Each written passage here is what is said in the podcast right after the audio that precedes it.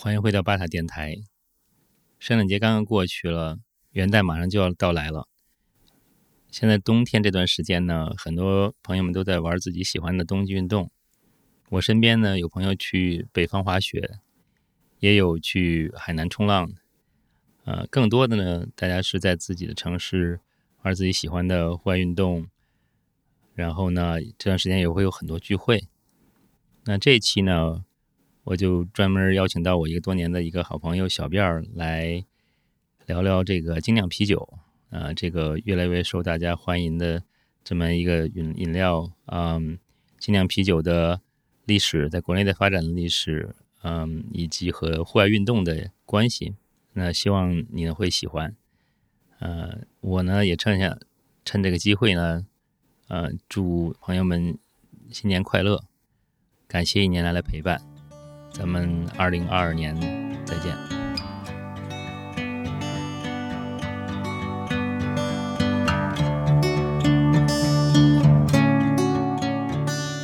精酿啤酒听说是你发明的这个词儿，从英文叫 Craft Beer， 但是中文叫精酿啤酒，这是怎么来的？啊、呃，它是这样，你用词呢不是特别准确，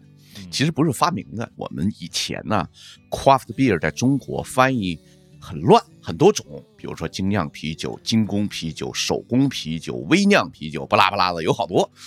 然后呢，我就当时我还跟那个高岩和那个银海，我就说这事儿，我说我说你看，呃，高岩当时在南京的这个他的这个啤酒厂呢叫南京精工啤酒厂，你看他叫精工啤酒，所以也是其实也是 craft beer 呃译过来的嘛。那我觉得这个不太准确，我说并且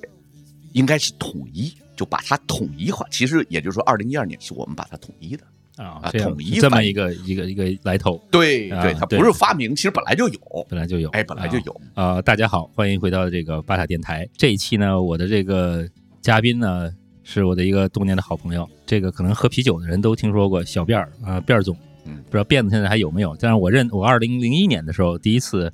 呃，咱们那时候还是南锣鼓巷，对吧？对那个能够像那个郭克酒吧，郭克酒吧的时候，对，那时候呢，就是我第一次在中国喝到呃非工业啤酒吧，嗯、就是对回回国那时候刚刚从那个硅谷回国，然后哎我就是被惊到了，就这个这个这个老板我要认识一下，啊、就是这么认识的哦、啊。呃，小辫给给给这个咱们听众打个招呼。哎呃，各位好啊，我那个真名的叫金鑫，然后那个这么多年了，大家都喜欢叫我小辫儿。啊，我上大学的时候，就鲁迅美术学院毕业了以后，我一直保留着我这根辫子，所以大家就开玩笑啊，就叫我小辫儿。后来这小辫儿从那儿这个外号定起来之后，一直都快三十年了，然后就就对，都叫习惯了，没人知道我叫金金鑫真名儿，对，你也不知道。我我这个经常想不起来，你不提醒我，就是我都想不起来这个。这个金老板的这个真名儿，对对对对，我觉得可能这个圈子里可能知道这小辫儿人，可能知道的比叫金鑫的人要多，而且可能多不少，对对吧？呃、对对，绝对优势，绝对优势，占绝对优势。对对对，有一个说法就是小辫儿是户外界啤酒酿的最好的，或者是精酿啤酒界玩户外玩的最好的。对，有这个说法。嗯反正这个户外，呃。界的很多的老朋友们，嗯，大部分喝啤酒是由我而起，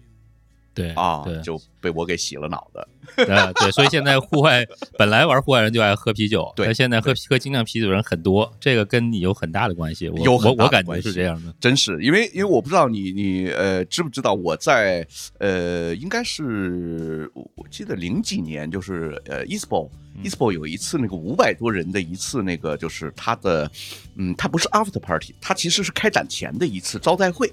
五百多人的这个展商都在，然后当时请我过去做了差不多四十分钟左右的一次有关精酿啤酒的一个呃小的分享会，对啊，就下边人就是每个桌子呢就是都摆着，我选了六瓶啤酒，嗯，然后这六瓶啤酒，比如说有修道院啤酒哈，你看知道 T R P 的修道院啤酒，有美式的 I P A， 然后有英式的啤酒，然后我。我就在现场就讲所有的这些这些能拿出来分享的这些故事，那下边人听的很多很多，这个参展商啊都听得聚精会神，尤其是 EASPO 的老大，嗯啊对，然后然后那次会之后，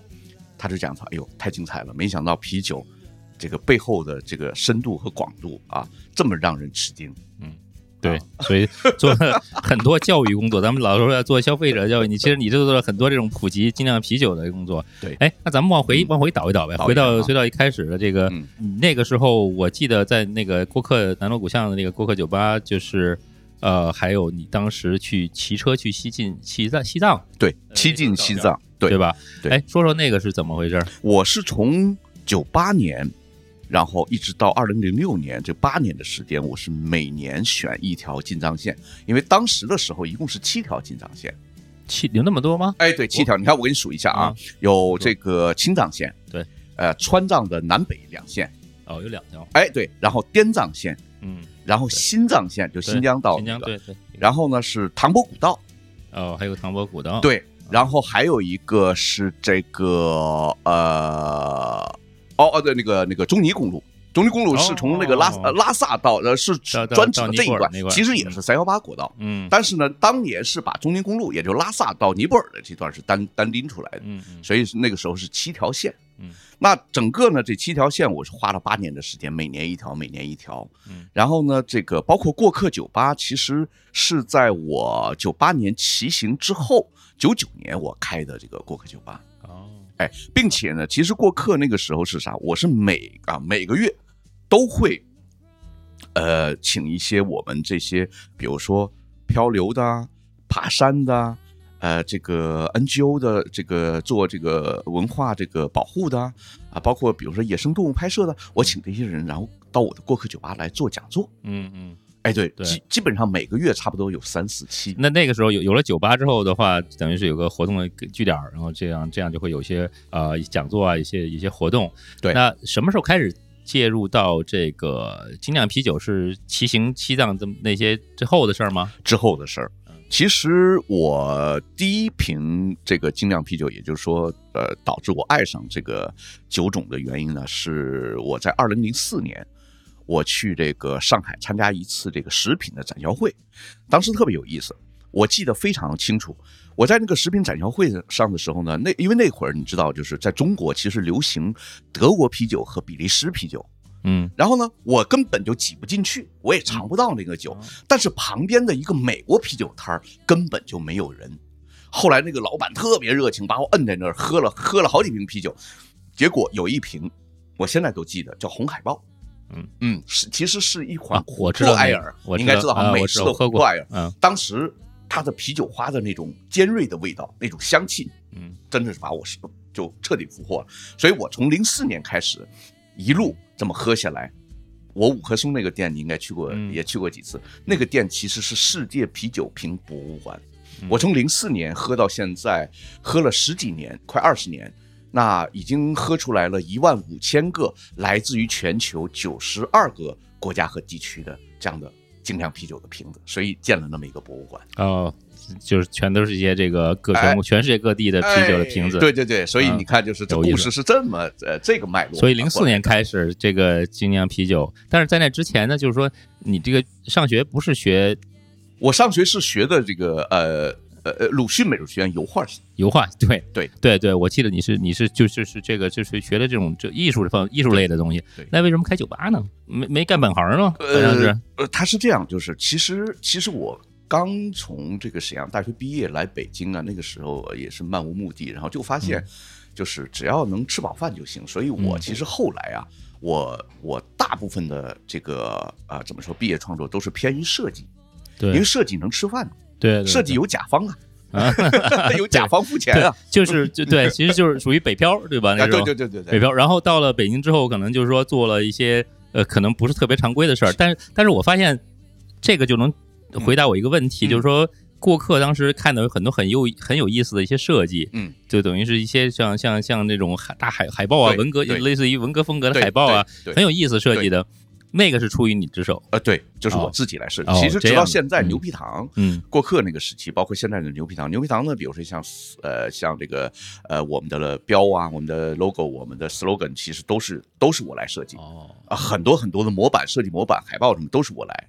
其实你这些学到的东西也用到了，其实都用到了。嗯，所以所以更关键的，其实我后来这几年哈，我一直在反思，其实就是虽然你可能是不是你原来的专业，但是其实当时在学校打下那个基础，其实就是审美的一个基础。那审美其实这这人要有了审美的话，那其实是一个最基础的一个必备的，可以说应该是必备的这样的一个、嗯、一个一个感觉吧、嗯，一个能力吧，嗯啊，就是这样。对，实际上实际上最后最后在其他的事情，不论是设计上，还是在啤酒上，还是在这都都已经都用得了，其实是。对，所以后来其实你有没有发现？你看我们牛皮糖的这些，比如说像牛皮糖这三个字的名字，就是谐音梗。嗯，然后我们的最早期的，比如说人无皮不可交，这个这句话也是谐音梗，是选自于什么？呃，这个呃明朝的一个叫张岱的一个一个文学家，他写的就是人无癖不可与交，以其无深情也。也就是说，如果你一个人他没有癖好，你别跟他在一起玩，因为这个人绝对不会跟你动真情的。嗯，就是没有什么没有什么坏不良习气的话。不是什么好人，不是什么真就是真性情的人，对对，他一定不是性情的人。嗯、那我就把这个癖好的癖换成了皮，也就是说，你看一个人不喝啤酒，别跟他玩，嗯、差不多就这意思。对对对，但是我们现在就是今年我，我我们的 slogan 又又又又又变化了，我们要年轻化，然后我们要更更加的包容，然后我们今年我们的 slogan 是人各有皮，嗯，其实也就是说每个人其实都有自己喜欢的口味的啤酒，对，对对每个人也有不同的志向。嗯，那基本上就是就是这样的一个一个改变。对对对，所以零四年那次这个印象很深的那个展会之后，就是呃那个时候是国内这个精酿啤酒是什么样？就是那时候有精酿啤酒吗？还是说刚刚开始有些萌芽？还是其实精酿啤酒在中国呃就是一直就有。哦、啊，对，应该是自从比如说类似像呃德国的一些风格的啤酒，然后包括比利时的后来的比利时的，比如像修道院啤酒进入到中国之后，那其实他们就是一些代表作，比如说像我们原来就经常能喝到的，比如像罗什、像智美，这都是修道院啤酒当中的就极其这个值得称道的这样的巅峰之作。那他只不过那个时候，就像我说的，就那个时候就他就没有这个概念。没有这种精酿啤酒它统一的这么一个名称而已，但是关于精酿啤酒的书，然后呃，关于精酿啤酒的一些这个论述其实还是有的，网上有一些老的文章都能都能翻到，我那个时候也经常找这个，还有一些就是我买到了一些书，比如说有一个当年我是如获至宝的，有一个有一本小册子，这本小册子就是在讲全世界各地的经典的啤酒厂的代表作，他都给你在讲下面的口味啊、酒精度啊、酒厂的故事啊、酿酒师的故事都在讲。对，嗯，对我我了解这个啤酒方式不是看书，我了解啤酒方式就是喝啊，然后那跟我差不多，跟我差不多，对对对，咱们我也是喝出来。咱们这儿这这这个边边聊着就边喝上了， 对, 对吧？是啊，是啊，是啊，是啊，是啊，对对。所以我觉得就是这个可以，咱们可以聊聊这个精酿啤酒这个历史啊。嗯，我的感觉就是好像，因为我在在国外，主要是在加拿大和美国，嗯、但是我我刚在北美，嗯、我刚到美国是零呃九九年零零年的时候，我觉得美国啤酒好差，嗯，因为那时候呢，加拿大可能有一些那种英国的那种那种 pub 那种英英式的酒吧，还有一些烤酒，嗯，美国呢就只有这些工业啤酒，嗯，就是百威啊、Coors 啊，然后然后还有还有还有那么两三个牌子记不起来，嗯，都是那种很难喝的那种特别那种，嗯、其实其实就是这种工业啤酒，嗯。嗯但是后来呢，就是到过去这十几二十年，嗯、我觉得美国这边啤酒发生很大的变化。对，到现在的话，就是说已经引领潮流了。对，是不是已经等于是美国好像感感觉是不是打了个翻身仗，在全世界这个啤酒行业里边，就是说从一个很差的一个一个一些只有工业啤酒的这种状一个寡头的状态，变成了百花齐放啊。呃，我记得很清楚，我们去帕雷贡尼亚那个总部开会的时候，在文图拉，我们去那个我们酒店楼下一个酒吧，嗯、他那个。酒单我们数了一下，有一百多种啤酒，嗯嗯，就那一个一个路边这个小酒吧，是, 是生啤还是全是生啤？我想跟你探讨一下，就是你刚才用的那个"翻身仗"这个词呢，其实在我们眼里，呃，看来哈，它其实也不是特别准确。为啥呢？其实美国它不是凭空突然冒出冒出来变成这样的，它其实已经三十年了。那它这这三十年，其实前十年就是就像你没碰到前十年，很有可能是它的厚积薄发的时间。啊，然后到到呃，我们现在比较就是可以认可的一个说法，也就是美国的啊精酿啤酒其实是源自于三十多年前，啊，可以说就是有两个品牌比较重要，一个是那个这个旧金山的铁锚，嗯啊，这个酒厂。然后另外一个呢，就是那个波士顿的那个，就是你喝的波士顿拉格的那个那个山本亚当斯那个那个那个酒厂。哦、这两这两个酒厂几乎是几乎就是呃，可以说奠定了早期的这个这个美国这个可以说精酿啤酒的这样的一个一个一个一个一个历史历史。对我，我其实说这个东西，我一直这是我的心中的一个疑惑，就是我觉得，就其实我一直很好奇，为什么为什么最近这这段时间，这个这个精酿啤酒这个革命，为什么在美国感觉很奇怪？因为嗯，在那之前感觉是德国和英国，你不应该奇怪，应该是一个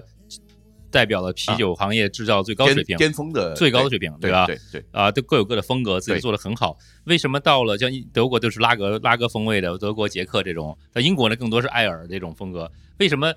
美国这种感感觉是一个好像是个啤酒制造水平的洼地一样，忽然就你说这三十年，哦、这个这个还是很新鲜的。对，其实其实因为因为你不是这个行业当中人，所以你可能从从一个嗯普通消费者的一个视角去看待这个问题的。但我们就你比如像我我我我也算是进入迈入这个大门，从零四年开始到现在也差不多快快二十年的时间了。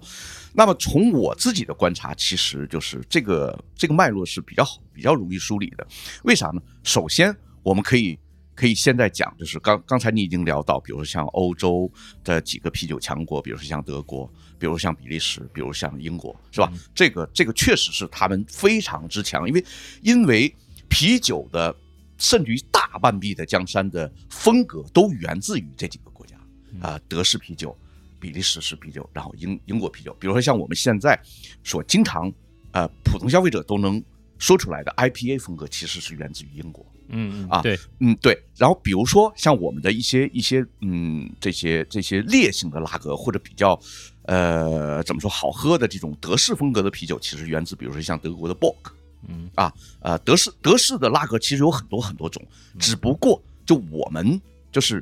由于普通消费者他不愿意去分辨它到底是什么东西，并且德语翻译过来之后也有很多中间可能让人产生歧义的地方，所以中国人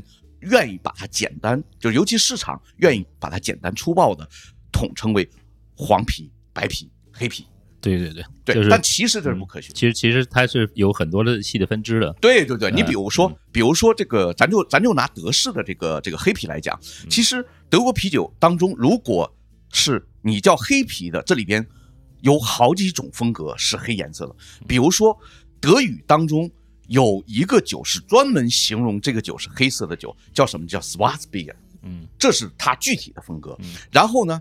经常被我们误认为、误称为叫德国黑啤的，是叫 Dunkel， 这个风格叫 Dunkel。对。然后呢，还有一种颜颜色也比较深的是什么呢？是 Bock， 就是公羊的那个意思，德语当中公羊的意思。那么其实这几个风格呢，它它本身这里边就是口味是千差万别，完全不一样。但是中国人就就把它变成了黑啤、白啤、黄啤之后，其实就就在市场上有一个误导是什么呢？那所有的啤酒都是这样，都用颜色来区分了。对对对，那就导致很多人就不愿意去追求它背后去一边，再再把它了解更细致的。所以你看，再加上有一个什么原因？刚才就是我想，我想，我想跟你说，也就是说，德国这个和英国还有比利时这类的国家，他们比较保守。他们比较固步自封，尤其在近代啤酒的这个潮流已经已经翻天覆地的时候，他们还在坚持着自己原来的那几个东西，嗯，所以他其实落后了。但是美国恰巧什么自由，嗯，然后再加上美国后来有你刚才说的那个翻身仗，其实其实最根本支撑了美国的这个这个翻天覆地这个变化是什么呢？是原料，嗯，就是美国的啤酒花。嗯、哦，是吧？美国的啤酒花是完全刷新啤酒爱好者们的这种认知、认知水平的，对，所以太香了。对，所以就是说，一个是一个是可能一些老牌的啤酒制造强国，它可能是有点有这种明星包袱啊，所谓的现在比较流行的就是，哎，它可能它反而它没有办法，就是做更多的创新。美国反而是个。是个是个新来的小小子，然后没有没有包袱，没有轻装上阵，对，那就上，然后还然后他就加上啤酒花这个优势，那就来讲讲这啤酒花到底有什么优势呢？美式的啤酒花，嗯哦，美国啤酒花现在因为什么呢？就是，呃，美式的啤酒花在现在，尤其酿美式的 I P A 啊，就是它有绝对优势，因为它的这个香气非常之浓，然后呢，它的苦度也极高，那啤酒花其实大概啊，原来是分两类的，分这个香花和苦花两种。嗯，对，香花主要是提取它的香气，就产生的作用是对啤酒的香气。对，然后苦花呢是作用它的口味，是产生苦味。对啊，但是一般来讲呢，这个啤酒就是它的这个这个关于啤酒花的这个在酿造过程当中的作用啊，也就是说，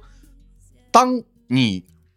越就是这个啤酒熟成的越到后来的阶段，你开始往里边干投一些香花，那么它的香气会保留很久，然后香气也非常浓。嗯，它一般不用于煮沸这个这个这个时间，因为煮你把它煮到煮到这个这个这个麦芽汁里边了，它其实香气反倒发不出来了。嗯，所以呢，煮这个环节是交给苦花，嗯，就把它的苦味煮到这个麦芽汁里面。所以你看，香花和苦花它作用于啤酒是不不同的这个阶段的。对，所以这个是也是最近这段这个有精酿啤酒这个运动之后来。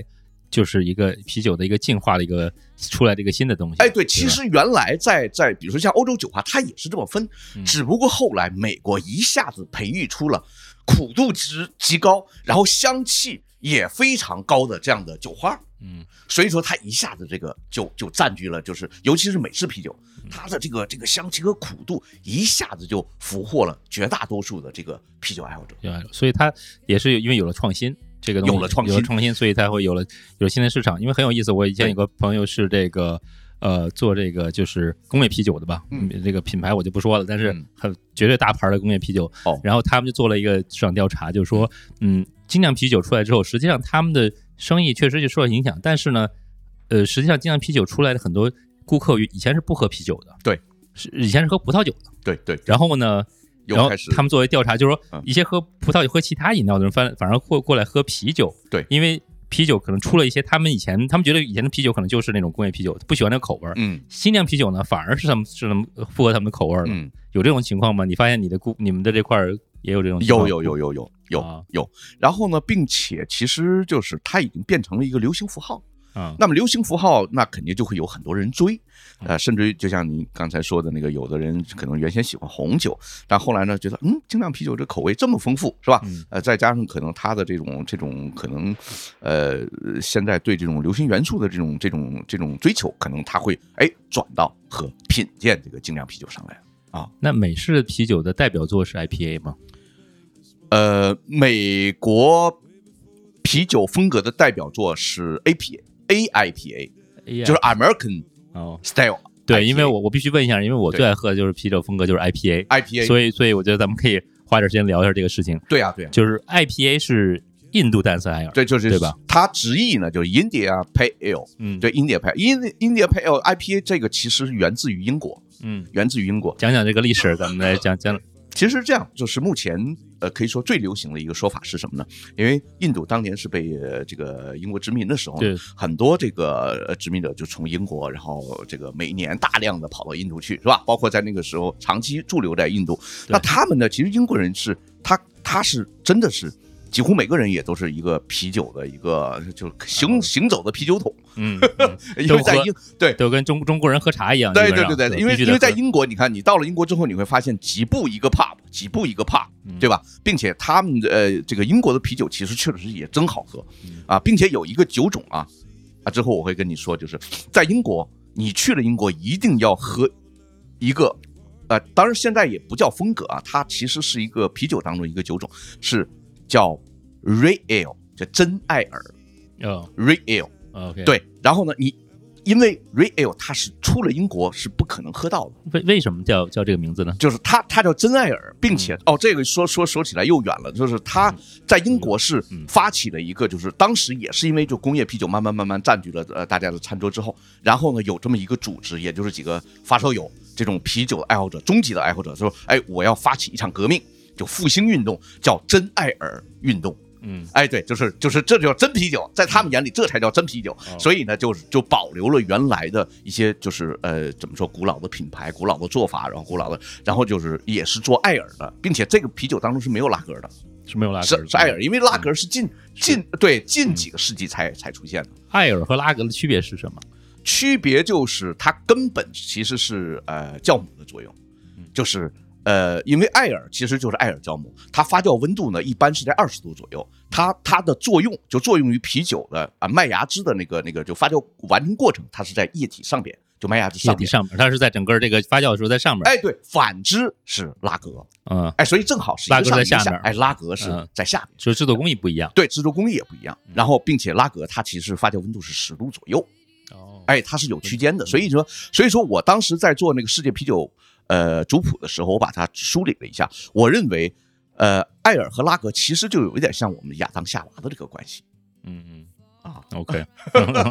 对，好吧，一男一女，一男一女，对对对对。其实，所以所以再回回到刚才这个 I P A 和 A I P A， 就是 I P A 是整个是英国因为殖民印度的时候，对。然后呢，一大票人过去之后说喝不着啤酒，这不行啊，难受啊。那最后就开始就往往这个印度去运输。那运输的时候，你想那个时候那那条件那那肯定很糟糕嘛，对吧？常年这又颠簸，然后温度什么湿度什么都保保证不了。好。到了也没有也没有冰箱那时候，对呀、啊，那肯定了。然后、嗯、然后那啤酒就坏了，嗯啊，坏了之后呢，说说那没办法呀，呃，最后这个在英国的一些酒厂和一些酿酒师就想了一个办法，往这个啤酒当中大量的投放啤酒花。为什么？因为那个时候人已经知道啤酒花有一个副作用是防腐。哦，有这个、嗯、有这么一个作用。对，所以老曾、嗯，你未来要多喝啤酒。当我们 game over 了的时候。我们可能啤酒花在我们体内可能会起作用，我们我们尸体会晚烂几年。对，我想我相信那个埃及的古法老都喝过很多很多啤酒，下葬之前都灌满了啤酒，应该是。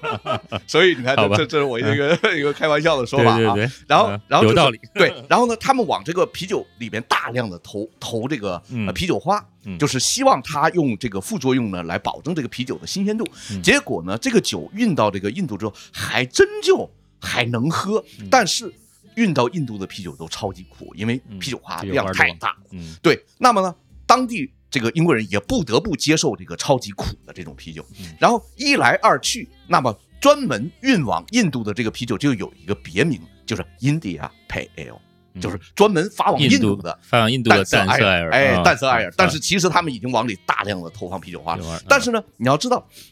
这个往往有些文化呀，它会有一些逆输入的时候。比如说像我们流行到日本的一些，比如说像我们的汉字啊，像我们的一些文化现象。那最后有有有些时间，它也就反哺，又又又又又又逆输入又回来了，又回来了，是吧？所以所以你看，就是其实啤酒也是这样的。当年就是后来那一批，比如说。你你当年长期驻留在印度，你喝了那么苦的啤酒，慢慢慢慢，你已经接受的苦度已经已经到了到了天花板了。好，当你回到英国之后，你喝那些啤酒，那都没味儿，不是水一样吗？对对对吧？都水皮了，感觉对，都是水皮了。所以呢，他就有一批人又得强烈说，哎。这不行，这我我们也要在英国喝到的这个印加配ale，所以呢，慢慢慢慢又反哺，又反逆输入回英国，就其实是很有意思，就从一个从一个不得不为的而为之的一个行为，变成一个口味了，变成一个对对，所以其实其实啤酒的风格啊，很多都是某种呃特定的一些事件，或者甚至于是错误。造成的，那继承事实了以后，那是最后大家流行起来了，包括也接受了，那最后就变成了一个风格风格了。对，那这个 A I P A 又是怎么回事呢？它这个是从 I P A 发发展发展出来的吗？哎，对啊 ，A I P A 你你顾名思义嘛，它就 American India Pale Ale 嘛。嗯、那么 American 前面加上了一个 American， 那肯定就是美式的。那美式的其实美式的 I P A 是这里边啊、呃，就是绝对是要用到美国的啤酒花的。也就是说，其实后来。美国为什么引领潮流 并, 并且披荆斩棘，美式的 I P A 起的决定性的作用，就我刚才说，你看它的原料都已经开始极高的香气，然后极苦的苦度。那么因为其实人、啊、在吃东西的时候，包括你比如你吃火锅，刚开始你可能吃的微辣，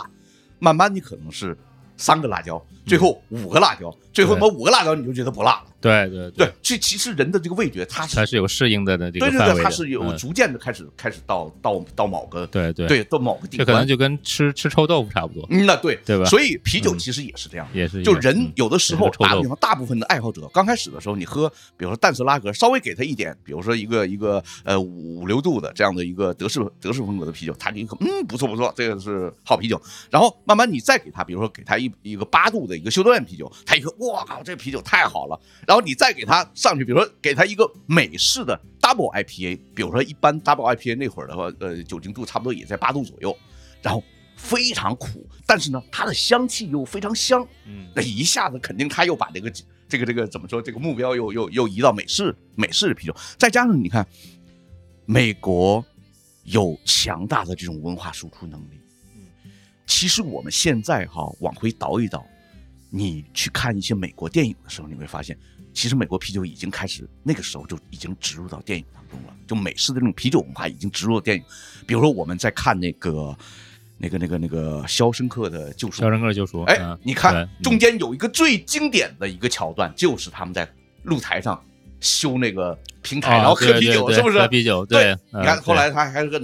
这个哥们过去给他一瓶，他说：“哎，对不起，我不喝酒。”对，是吧？但是他用啤酒请大家喝啤酒这个方式。但是你要知道，那会儿其实你一举起来那个啤酒，其实呢很多就是在我看来就是美式的琥珀拉格，琥珀拉格或者是琥珀艾尔啊。对，你看它那个颜色。所以，所以那个时候还还没有 I P A， 还没有这个精酿啤酒运动那个那个事儿，因为那个是对六七十年代的事，其实已经开始就慢慢植入到这种就是。嗯然后，并且你你也知道，就美国人其实拿这个东西吧，他他其实有个什么什么优势呢？他其实本来就有欧洲的传统的对啤酒的基因，嗯嗯。然后过去之后又突然一下大放异彩，什么就他没有什么束缚。你比如说现在咱说回到欧洲去，你比如说像德国，德国就为什么近些年一直不发展在啤酒上，是因为德国有一个纯净法这门法律。嗯，要求啤酒只能是水、酵母、啊、呃、啤酒花和麦芽，不允许添加其他的东西。哦。哦，所以它等于是从法律上对这个啤酒成分加加以了限制的。对，就已经阉割掉了。所以实际上也限制这个从，嗯，就是限制发展的，限制了发展啊。实际上这种法律实际上限制发展。对呀、啊，对呀、啊。所以说，当年其实是先进的，觉得它的本意可能是好的，对，本意是、嗯，但是现在其实已经给它了很大的一个枷锁。一个对，所以德国酿酒师他不敢发挥啊，他不敢在在这四种原材料以上以外的再添加东西了。但美国就不一样，比利时甚至于一墙之隔，就是一一个国家之隔的这个这个这个比利时都都跟德国都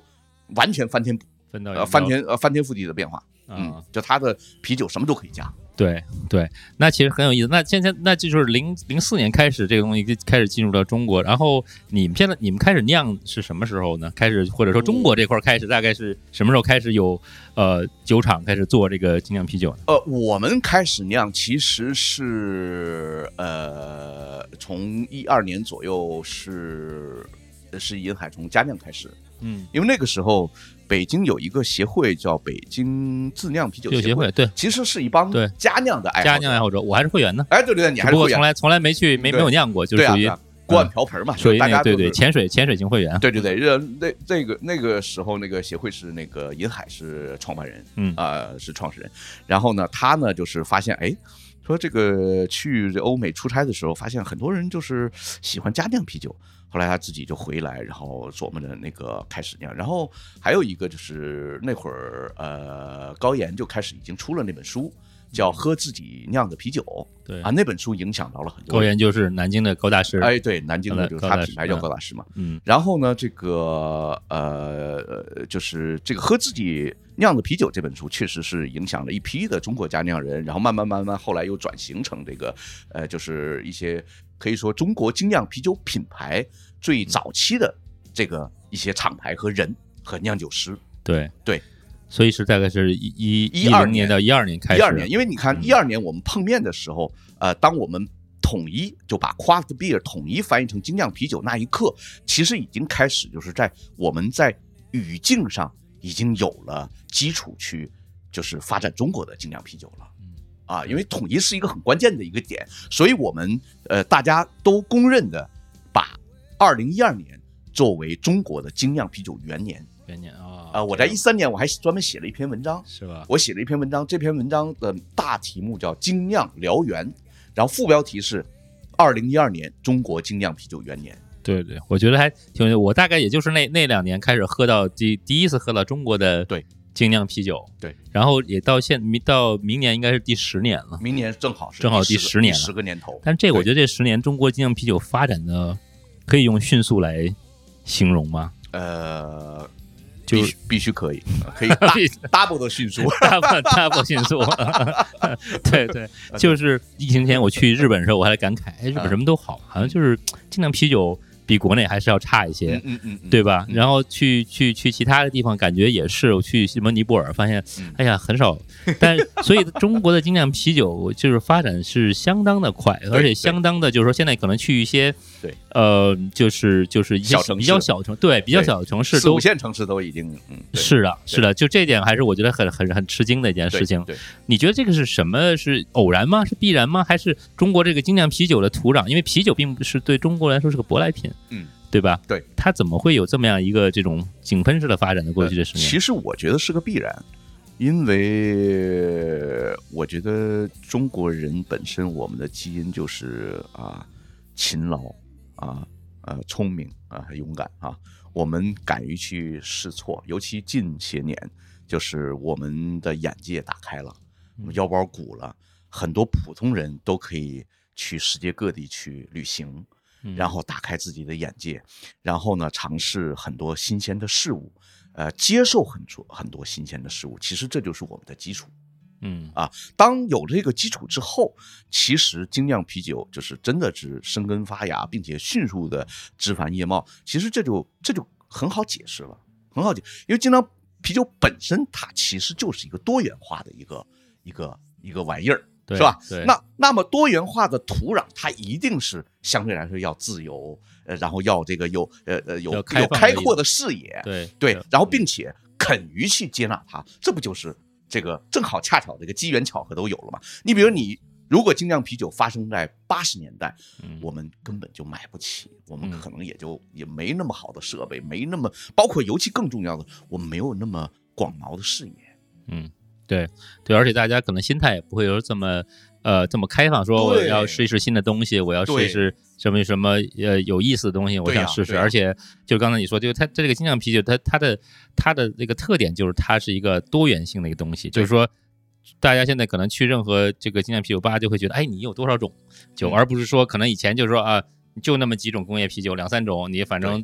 就最多来个纯生就完了，对对对吧？其实大家现在需要我的口味。需要有个性化，就我喜欢喝的是像我像我去的，基本上我就喝的酒馆都是 I P A 做 I P A 做的比较好的酒馆，我就会喜欢。嗯，那、嗯、当然有些其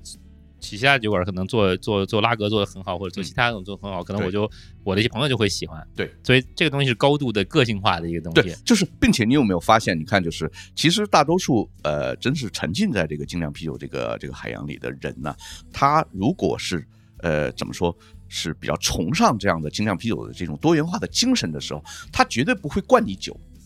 对，就他也不会非得让你喝某个品牌或者某个口味，对吧？你爱喝 I P A， 那你就喝喝，那是你的。那这我爱喝酸啤，他爱喝 Stout， 他爱喝什么不拉不拉的，都无所谓，大家彼此之间都可以端上一杯酒，然后共同去。去玩啊聊啊什么的，他不会说哎你必须得喝 I P A 啊，你要不喝 I P A 不是我朋友，不是我哥们儿。对对对对，这这个这个，我觉得这点非常非常值得，很可贵。就是大家就是中国有老话说叫君子和而不同，对对吧？对对对，其实在这个在精酿啤酒这个上面，这个文化体现的非常淋漓尽致。没错，嗯，我感觉这点其实还是一个呃有一定的这种这种文化底蕴的一个一个东西。其实很说起来很很很有意思，就是虽然是。啤酒是一个完全对中国来说完全的一个舶来品，但是 I P A 这种或者我或者不是我应该说精酿啤酒这种东西，在中国在在中国的传统文化找到了自己的一个对接的一个东西，嗯、其实对对一席之地。然后并且尤其是我觉得，就像我说近几年我们比如说像牛皮糖啊，或者跟牛皮糖一样的我们的这些中国的精酿啤酒品牌，然后出到这个呃走到世界舞台，嗯、然后去国际上摘金夺银。然后，然后也向全世界这个啤酒爱好者和从业者啊，发出我们中国人酿酒人的这种精酿啤酒人的这种声音，就告诉大家，你看我们中国人也能过来跟你比肩的一起去酿造好的好的啤酒。这个是挺有意思的，咱们展开说一下，就现在中国精酿啤酒的水平在国际上是什么样的？说实话，就是呃，照比美国。稍稍逊色一些，但是已经超越了大部分的这个欧美的一些国家。就我们包括一些老牌的，包括一些老牌的，因为老牌的其实啊，他们真的背着背着太多的这样的包袱，嗯，所以他们很难去在新这个点上，他们就是爆发。你比如你在英国，你要想找一个爆发的一个点，真是实在是太难了，因为大家都习惯了，比如说 Real Ale 的这个口味，我就想去老的三四百年的一个 pub 去喝。那换句话说，其实我去英国，我也想去那个老老酒吧去喝。对对，我记得以前我在我在多伦多的时候，我觉得我最喜欢就是英国那个 pub 的那种红啤，就是啊啊啊，对对吧？那我知道我知道那几款那几款几款红啤很好啊，对对，什么 Smithwick's 啊，什么 Murphy's 这种红啤。但是呢，我觉得自从到了美国，对爱尔兰，对对。就是爱尔兰红啤，对，但是精确讲应该是爱尔兰风格，就是，然后但是但是到了之之后接接触了 I P A 之后，我觉得我已经很久很久没有喝过那种啤酒了。但是啊，嗯、但是我可以负责任的跟你讲，其实其实这个精酿啤酒，我在近几年我也是不断的自己思考这个事儿啊，我我觉得其实精酿啤酒并不是凭空端掉下来的这样的一个事情，它其实是一场复兴，然后并且这个复兴呢，它其实是。你从上面俯视它去看，它其实是在画圆圈。现在已经快，说实话，我认为它已经快到闭环了。然后呢，对对对，画圆圈是个什么？画圆圈啊，什么概念？就是它其实是往复循环往复的。但是但是你从侧面看，它其实是螺旋式上升的。螺旋式上升，很多行业都是这样子，这个蛮有意思的，就是对。但是你说这个，咱们具具体的就是就是讲一下，就是说你说的是它是一个一个复兴的一个，它复兴了什么东西？它又怎么画圆圈呢？复兴其实其实啊，这场就啤酒关于啤酒的复兴，其实在呃可能比如说不远的呃从前是发生过很多次的。你比如说我刚才其实已经说了。Real Ale 的这个这场革命，它其实就是一次巨大的复兴。它是这样，就是呃，大家彼此之间的这种这种周期啊，往往复的周期其实是差不太多的啊。呃，然后还有一个个人的口味，其实也是在画圈儿。我现在说实话啊，我现在非常喜欢喝皮尔森哦。我我近一两年回到这个原点了，快回到原点了。但是我现在喝的皮尔森可不是普通的那种，比如说像像我们大这几个大牌国内的这几个大牌做的啊，这不不是。就我现在喝其实是喝最经典的那几个，就是原来啊，就是怎么说酿造在酿造技术上，然后在口味上非常就是标准的这个风格的酒酒的品牌。比如说我如果喝皮尔森，我会喝捷克的。波西米亚皮尔森，嗯，对我喝它很可能，举个例子，现在国内也有叫皮尔森之源，就是那个那个听装的啤酒，那个是其实是它定义了这个风格的酒，这个这个风格的啤酒是什么样子的？对对对。然后你你看为什么我你看我我我也是从比如像美式的这种呃这个这个 I P A 这个风格啊，慢慢慢慢一路啊，感觉哇这太太太爆了，爆掉了，然后我自己开始喝，喝来喝去，偶尔。就是，比如中途那几年，我可能会转成喝酸的，嗯啊，比如说还有可能转转成那种，比如说稍微淡味的，比如说小麦啤酒或者是 Pale Ale 这种英式的这种 Pale Ale 啊，我还有，其中我两年前是非常追那个英式的 Pale Ale 的，然后呢，我现在又开始喝拉格，就是喝这种非常淡的这种皮尔森，我特别超，我近两年超喜欢喝皮尔森。对，这个这皮尔森这块有什么有什么？进化或者创新吗？呃，有，呃，皮尔森其实他在近几年，你比如说像我们自己酿造的这个啤酒，我们就已经开始就是呃，向里边加大量的这种香味的啤酒花。也就是说，其实严格意义上讲，现在的有很多的皮尔森或者是一些呃淡味的拉格，已经是它就是吸取了 I P A 的一些酿造方式。其实它更严格意义上讲，应该是 India Pale Lager。啊，哎对，但是他用干投的方式来改造这个皮尔森，让皮尔森不仅仅是麦芽的基底的那个味道，同时也要带有酒花的味道，所以它是一个 I P L。I P L 啊 ，I P L 实际上是实际上它在一个就像你刚才说这个螺旋式的上升的一种进化过程。对对对，因为并不是回到了原来的一模一样，因为对，因为你知道，就是当当你喝 I P A 的时候，你的苦味值的这种这种承受度越来越高的时候，当你达到了自己临界点的时候，其实你还会回去回去喝什么？喝比较淡味的啤酒，嗯，因为你不可能永远都追求一个高度啊，对对，对吧？当你到天花板之后，你会回过头来，你突然有一天，当你喝一款纯净的、非常非常干净的，然后呢又非常标准的一款这个皮尔森的时候，哇，你觉得？我感觉好像这也非常好、嗯，对，所以找到自己真的自己喜欢的那一种了，对对对，或者所以、嗯、所以其实人是就是尤其在啤酒上面其实是变的，嗯，是会变的，并且很可能你会变得非常迅速，连你自己都意识不到你的变化。对，你这么说就让我想起来，就是说就是很多其他行业的一些类似的例子啊，比如说像餐饮行业的话，可能就会有一些。就会会有一些新派的，不不，就是现在最近这几年川菜比较流行，火锅比较流行，然后一些其他的，包包括一些咱们的这块北京的话，嗯，今天我来的时候就在在路上看到一个新派北京菜，哦、可能就是加辣椒的，哦、对吧？你传统北北京京京菜这个系列是没有辣椒的，哦、所以它会加一些这种东西进去，包括户外行业也是，对对吧？户外行业的话，就是说我们做一些这种呃，就是一些产品啊，前两天讲一些复刻版的、嗯、一些产品，一些冲锋衣啊，或者一些。产品可能看起来跟老的产品差不多，嗯，几十年前的老的风格差不多，嗯、但实际上它的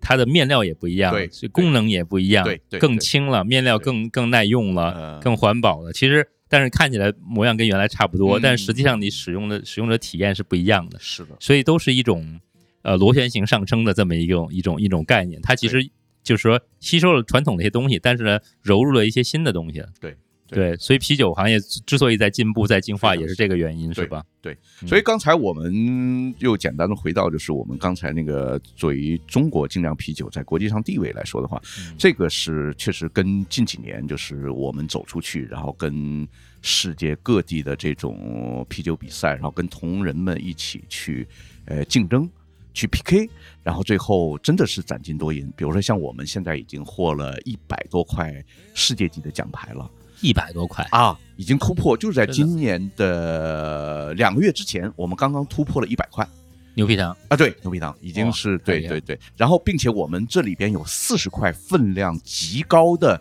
金奖，世界级金奖。你曾经这个耳熟能详的这个帝都海盐，现在已经是七个世界金奖加加持了，七个世界金奖，恭喜恭喜！呃，来碰碰个杯，恭喜，碰个杯。对，然后我们最重量级的这个世界比赛，我们都拿过中级的大奖，中级金奖，比如像一八八六年在英国的酿造大赛，全世界酿造大赛，我们当时。这个我们酿造的牛比克，就我们的保质期十年的这款啤酒啊，是一个野菌啊，野菌的啤酒。我们当时去了之后，就拿了一块酸啤酒大类别的金奖。然后当时那个颁奖的主席，我我还专门跑到伦敦去领了一个奖，我买了一套中山装啊啊，对，然后我为了区别那些西装嘛，我买了一套中山装，然后我去我去领奖，在英国的那个伦敦的市政厅，当时的那个酿造协会的那个比赛的那个组委会主席，然后握着我的手，就颁奖的时候开始，然后讲讲讲，比如说什么啊呃这个这个奖是来自于呃 N Beer Craft Brewing， 然后 From China， 然后下面哇这一大一大片，就一个方面鼓掌，还有一个我发现了，其实在座的很多很多人是非常惊诧的。啊，很差异，因为、呃、因为世界比赛当中，像这个级别的比赛，嗯、没有听到 from China 这个，对对对来自于中国，所以大家就就因为全是老牌的那些，全是老牌的，全是老牌的那些，英国呀，什么苏格兰呐、啊，什么对什么德国呀，比利时都是这些，这些对，所以这这是哪年？呃，一九年。二零一九年，二零一九年，这就也就是最近的历史。对对对对对，正好是在疫情前，嗯啊，所以说这个这个对于我们来说，就我我去世界就领奖领领了好几次，嗯、所以我觉得这个对于我个人，包括对于我们品牌和我们所有的一些小伙伴来讲的话，其实都一个就是就特别这个激动的。特别振奋的一个东西，特别振奋，因为你想就当当我们比肩于这些世界级的这些、嗯、这些酒厂的时候，尤其是他们都有很多很多年的历史，就是比比咱们悠久得多的历史。对呀、啊，多得多。包括你看，我们拿酸啤酒的大类别，嗯、这什么概念？因为酸啤酒是欧洲的人家的强项。嗯，就相当于比如说一个一个欧洲人跑到中国，然后拿了一个乒乓球锦标赛的冠军，嗯，也有，但是很少，对啊，但是很少，嗯，所以这这样的话就一下子就就一片哗然嘛，就轰动了，那就轰动了嘛，在那圈里头，对 啊, 对啊，再加上我这穿着这个中山装上去一领奖，嗯、然后我就所以所以特别有意思。嗯、那再加上今呃今年其实别看疫情，我们也拿了好几项的重要级的这样的奖项，嗯嗯，所以你看就是。我后来我去做分享会的时候，我我的有一个有一个页面，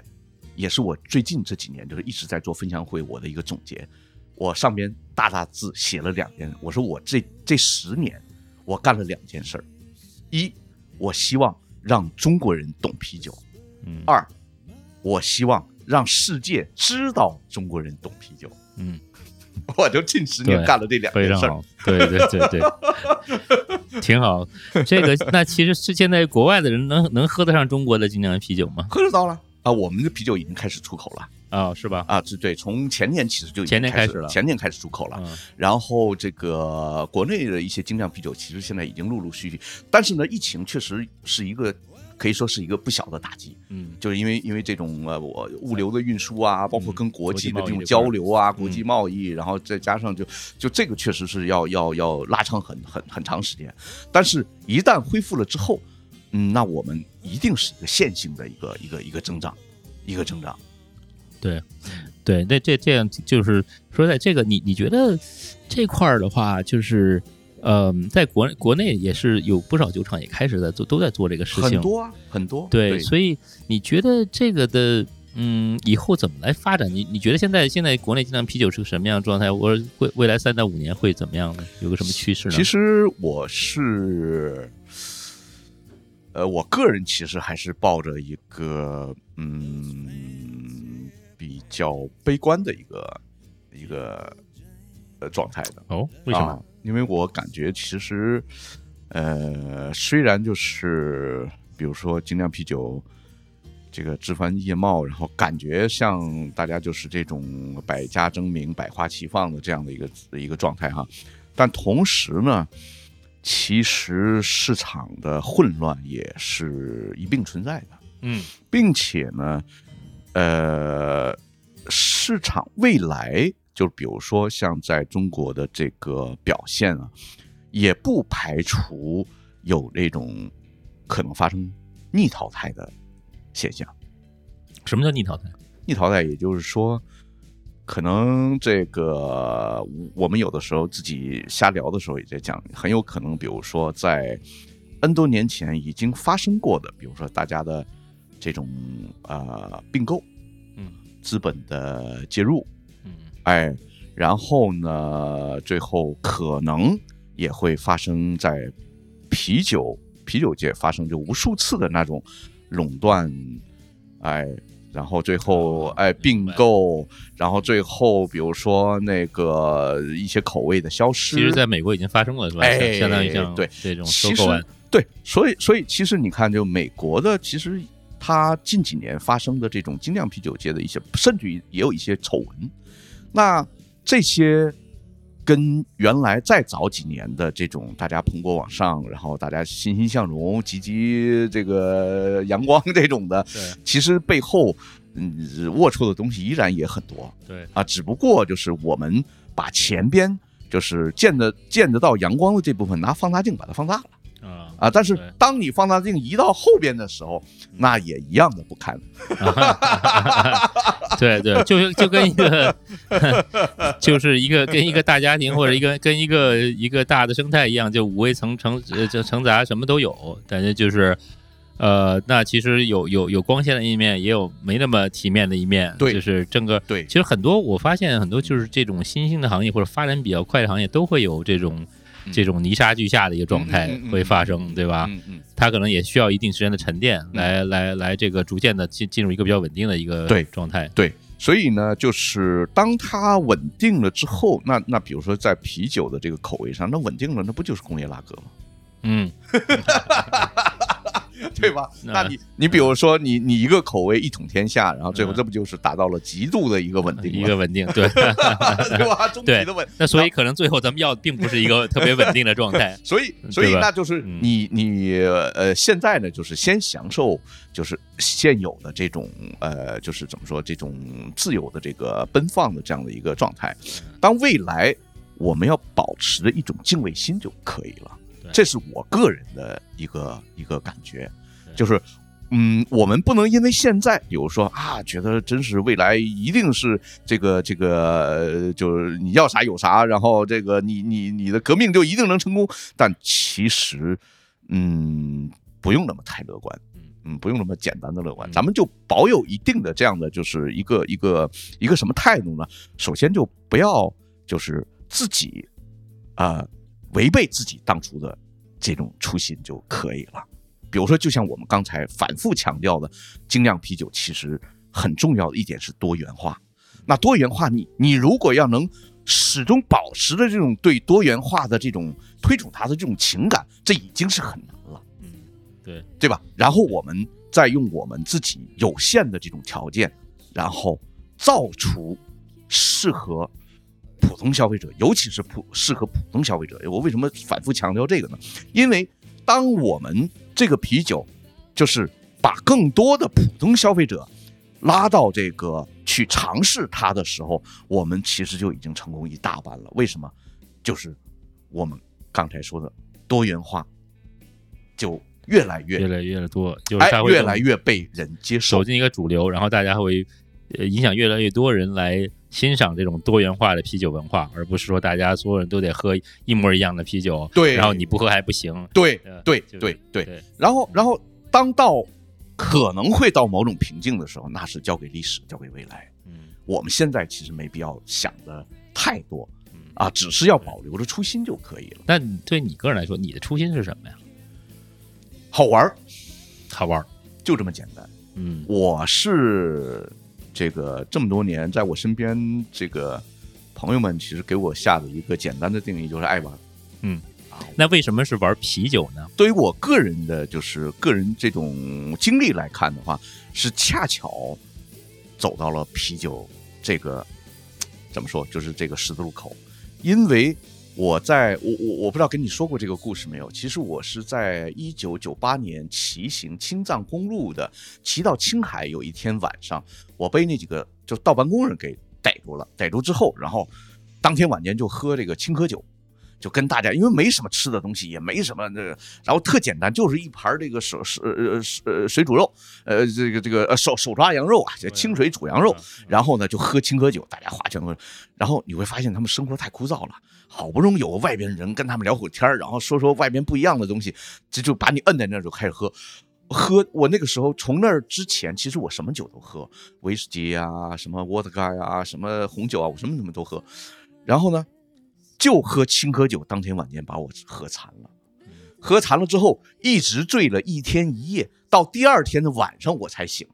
然后我一睁眼看到那个那个窗台上摆了一溜的绿色的头天晚间我们喝的青稞酒的那个绿瓶子，哇，一口就吐人倒班班长的床上了，特别尴尬。从那一刻开始一直到现在，我一滴啤酒以外的酒不碰，就彻底喝伤了。所以呢，就一门心思其实就开始喝啤酒。但是我恰巧呢，在二零一零年前后，我又就是经常去北欧。嗯，我经常出差去北欧。那个时候，北欧一个国家让我对精酿啤酒产生了天翻地覆的一个认知。哪个国家呢？瑞典。瑞典它是一个什么什么情况呢？它所有的 三点五 度以上的 啤, 啤酒和其他的酒种啊，必须得是在国家的酒局里边买，它不允许你个人去开，没有，它全部管控。然后呢，它的这个国家酒局叫 Systembolaget， 我都记得非常清楚。然后它每当你到一个 Systembolaget 里边的时候，你会发现全世界成百上千种啤酒都在。对不对？它是个专卖，但是它对很很全，非常之全。然后我一次性的就在那儿就开始各种的酒，我就开始喝。嗯嗯，所以你想，我一下子一次性能喝几百款，就完全全世界各地的不同种类的啤酒。嗯、后来慢慢慢慢，我就对这个精酿啤酒开始产生了一个非常大的一个好奇心。所以也是有机缘巧合，正好赶上这个精酿啤酒的这个、这个大繁荣，然后在中国的一个一个一个起步，一个就是是一个快速发展的一个过程。对，加上自己喜欢爱玩，哎，然后就变成一个对，就所以有必然的因素，也有一些偶然的这种机缘巧合。对，然后更重要的是后来碰到了，比如说像银海，我的搭档，嗯、然后再碰上高岩，然后碰上我们呃其他的国内外的这些就是精酿啤酒的。就是怎么说，就是这个爱好者，然后甚至于是可能后来的这种从业者啊、佼佼者，甚至于是，所以我从我自己身上和他们的身上看到了关于啤酒的那种发光发热的那一部分东西，然后更加去哎不断的去去去自我去这个哎就就是参与到其中历练，对对对对对对对，然后参与其中。对，那如果你如果没有在做这行，你觉得你现在在干嘛？如果你没碰到精酿啤酒？你有没有想过？反正总得有一个癖好吧，也可能啊，也可能，比如说我可能继续着我的长途骑行的一个癖好，也是有可能的。比如说我骑完了西藏的这几条线，因为现在不是第九条线都有了吗？好，我再把另外两条线，然后骑完之后，我又发现，嗯，是不是全国其他的地方，比如环环海南岛啊，什么环环中国的什么海岸线，举个例子啊，也有可能。对对对，因为我这个人有的时候我干一件事情吧，我想有有那种把它就是收集癖。啊，收集癖，对，有那种把它就对就就做成一个，就是把它终结了这么一个一个一个一个一个一个一个一个线，就是自己的一个情感情感的一个线索，所以对对，很有可能啊。当然，就是我觉得啤酒这件事情，就一下子让我真的是迈入了另外啊一扇大门，因为它比我自行车这种方式跟世界对话的可能性更广。对对对。更宽广，更宽广，更宽广。所以你你从从就是从那个南锣鼓巷的过客开始，一干就干了二十年。对对，那这二十年里边你，你嗯，对你来说最最高光的时刻和最难最难过的时刻在什么地方呢？有可以跟大家分享一下吗？高光的时刻，最高和最最最嗨和最 low 的时候。最嗨和最 low 的时候，最嗨的时候确实真是不少。最 low 的时候，最可以说最窘迫的时候，嗯，我觉得应该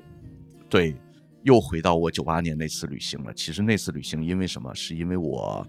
把所有的身份证，呃，我的现金，身上带的现金和身份证都丢了。嗯，就在青海，所以其实后来我从青海的那个。具体讲叫二道沟那个地方，离沱沱河有一百公里左右。然后我从那个地方其实是一路乞讨到拉萨，又一路乞讨到新疆，然后最后辗转回到西安，从西安又回到北京，这基本上就是。那你这乞讨了好几千公里啊？对。所以，既是我的最窘迫的时候，也是我其实也是我获得巨大。这个我人生当中最大的一笔精神财富的时候，直到现在，其实我的这种，比如说像我经营我们的企业，包括我自己的这种呃待人接物这种方式，其实我能追寻得到的这种痕迹，其实都是来自于那次旅行。哦，因为对，因为当人是没有身无分文的时候，你在这个世界上去去跟。各种人打交道，那个是一个非常真实的一个状态。他帮你就是帮你，毫无这个他没有任何期望值，没有任何，因为你没有什么东西可以给到他，对，没有任何可以给到他的东西。嗯、那所以说你，你你那个时候，你说你总结下来，到底是好人多还是坏人多呢？嗯，如果是一个积极的回答，那你未来一定是积极的那一面。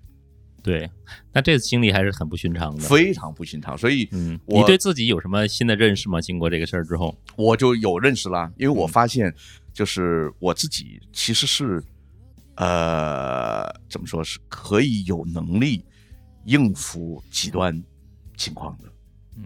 然后并且我后来也越来越感觉到，就是，呃，其中其实。很多很多年前，啊，蔡景辉你应该认识吧？嗯、啊，当时蔡景辉还是 L P 的这个，对对对，那时候是，对，他后来是穷游网的那个 C E O。然后最早的时候，他在 L P 的时候，他曾经问过我我一个问题，他说，他说，哎，他说你这么多年，比如说你经营过客，或者你在做做你自己事情，包括你去旅行，你觉得，嗯，最重要的一个词是什么？问问过我，后来我就跟他讲，我我想都没怎么想过啊，我说我说是运气，嗯，然后。他马上就问，他说你跟我的老板托尼·威勒说的是一个词，嗯，就是运气。因为其实我后来想了半天，就是没有比这个再能就完美的解释我所做的一切了。因为如果不产生没有运气的话，那么其实我的一切努力都没有用。所以首先其实就是还是有一点违心的，还有些运气的成分在里头，一定就是，并且我们其实也要承认，就是确实真的我们活着本身就是一个运气，嗯，对吧？那么多次的，有人我看着我有的时候看那个什么视频，什么这个车祸了哪有什么的，其实那你说凭什么呀？是我们其实我们的生存是建立在别人的不幸基础上的，因为不幸是有概率的。嗯，对，就是有个说法嘛，就是你能生下来，说明你已经打败了好几亿个其他的精子了。呃、对呀、啊，对呀、啊，对、啊，所以所以你呢？对呀、啊，所以说为什么是你呢？为什么我们在这儿都边吃边聊呢？是吧？边喝边聊呢？所以其实我认为你你不得不去承认，我们第一其实还是运气。嗯，包括你看我出去旅行这么多次，我能安安全全的回来，我就想说是是运气。对，运气很运气这块很重要，非常重要。对，当然之后其实才是我们的就是个人努力，能力啊、然后对跟运气叠加，然后可能才会产生我们某种不拉不拉的真正吹牛逼的一个机会。嗯，但其实我们是需要对我们的就是怎么说这种呃运气还是要还是要有一些敬畏，就是我觉得还是对这个是对还是有些敬畏。对，有有没有想放弃过中间这段这二十年里边？有啊。我是真是就是挺多次就想，哎呀，算了算了，就别干了，实在是就是，就比如说像我们那会儿那个做那个酒吧的时候，其实，在早几年刚刚开始过客的时候，你想才三十多平平米，不到四十平米的一家小店，我才投了几千块钱，然后很多人就觉得。那时候南锣鼓巷哪跟现在似的？你看二十年前南锣鼓巷是什么？就是一条普通的小胡同，对对对吧？就是一条普通的小胡同，无非它也就是沾着点这个中戏的光，嗯，就有一点俊男美女啊，就是就是说偶尔会哎大家溜达，跟现在完全不一样，完全不一样是吧？所以说那个时候我能在最深处，呃，九十七号几乎是到任何一个巷口都小一公里，我在中间那个位置。租下来一个四十平米的一个小破房子，啥啥没有。然后我在北京也也也不是北京人，对吧？也没什么北京的这个这个那么好的资源。那我租下来那么一个地方，绝对没人看着好，周围邻居都觉得，就说句话，京霸就来了，这傻逼。对吧？好吧，对，然后、嗯、就就就他就不看好，甚至于三个月都不看好。结果没想到，我们三个月虽然跌跌撞撞的，也赔钱。然后也这个什么，哎，但是我们走下来了。然后上个月之后，哎，我们居然慢慢慢慢还有些客人了，有些真是找过来的客人。然后最后又发展了两三年，我们居然搬到了一个四合院。然后又发展两三两三年，我们居然在全国有名了。嗯，对吧？过客确实是很多人那个时候的找会找过来北京，对，会找过来。是个等于是个怎么说？那时候叫驴友吧，哎，驴友的这种这种酒吧，大家就是大就是背大包到到北京，对，去去国内其他地方，然后到北京可能要聚一聚，给聚点儿的。你说对呀对呀，甚至于变成了某些人的一个某个时期的一个生活的慰藉。嗯，我碰到后来好多人文化符号，对，一个文化符号，然后再加上后来。嗯，鼓楼地区，然后再加上奥运会的这个原因，然后也是就是我们的生意也开始蓬勃向上，然后再加上 L P， 我们登载在了 L P 上面，嗯，然后很多的国际的 backpacker 他过来，嗯、呃、啊，增加了我们的这个小院子的这种这种呃国际这个调性啊 ，international 的调性，对 对, 对，所以，哎。再加上后来，比如说走到像牛皮糖这样的一个一个一个实体，包括我们自己现在也有自己的啤酒厂，所以一路走下来，中间也不是说没有那个，真是肯定有有